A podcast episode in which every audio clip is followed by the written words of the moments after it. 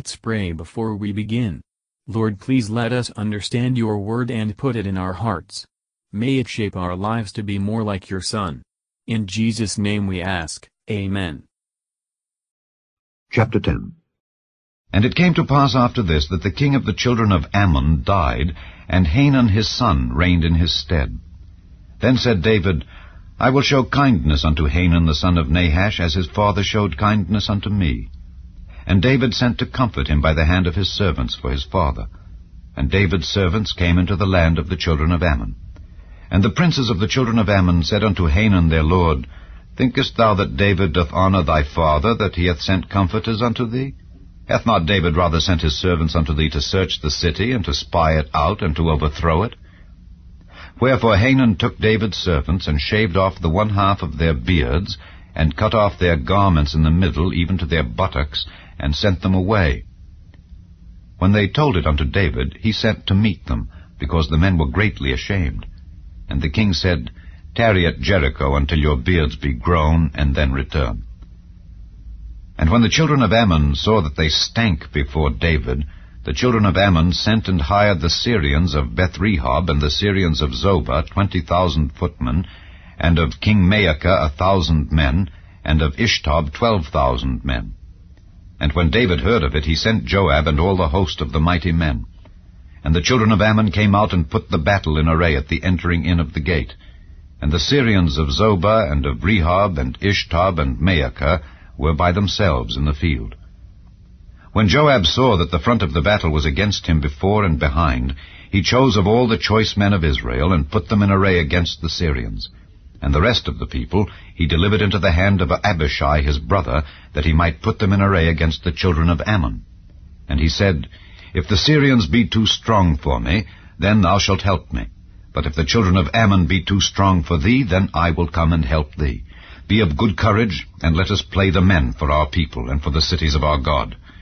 And the Lord do that which seemeth him good. And Joab drew nigh, and the people that were with him, unto the battle against the Syrians, and they fled before him. And when the children of Ammon saw that the Syrians were fled, then fled they also before Abishai, and entered into the city.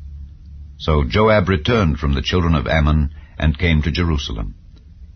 And when the Syrians saw that they were smitten before Israel, they gathered themselves together.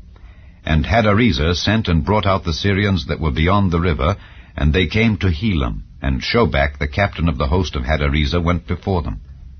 And when it was told David, he gathered all Israel together, and passed over Jordan, and came to Helam. And the Syrians set themselves in array against David, and fought with him. And the Syrians fled before Israel, and David slew the men of seven hundred chariots of the Syrians, and forty thousand horsemen, and smote Shobach the captain of their host, who died there.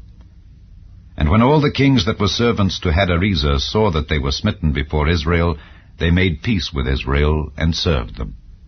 So the Syrians feared to help the children of Ammon any more. Matthew Henry Commentary on 2 Samuel chapter 10, verses 1 to 5. Nahash had been an enemy to Israel, yet had showed kindness to David. David therefore resolves gratefully to return it. If a Pharisee gives alms in pride, though God will not reward it, yet he that receives the alms ought to return thanks for it. Those who bear ill will to their neighbors, are resolved not to believe that their neighbors bear any good will to them.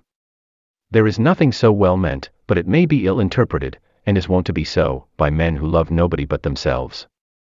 The best men must not think it strange if they are thus misrepresented. Charity thinks no evil. According to the usages of those days and countries, Hanun treated David's ambassadors in the most contemptuous manner. David showed much concern for his servants.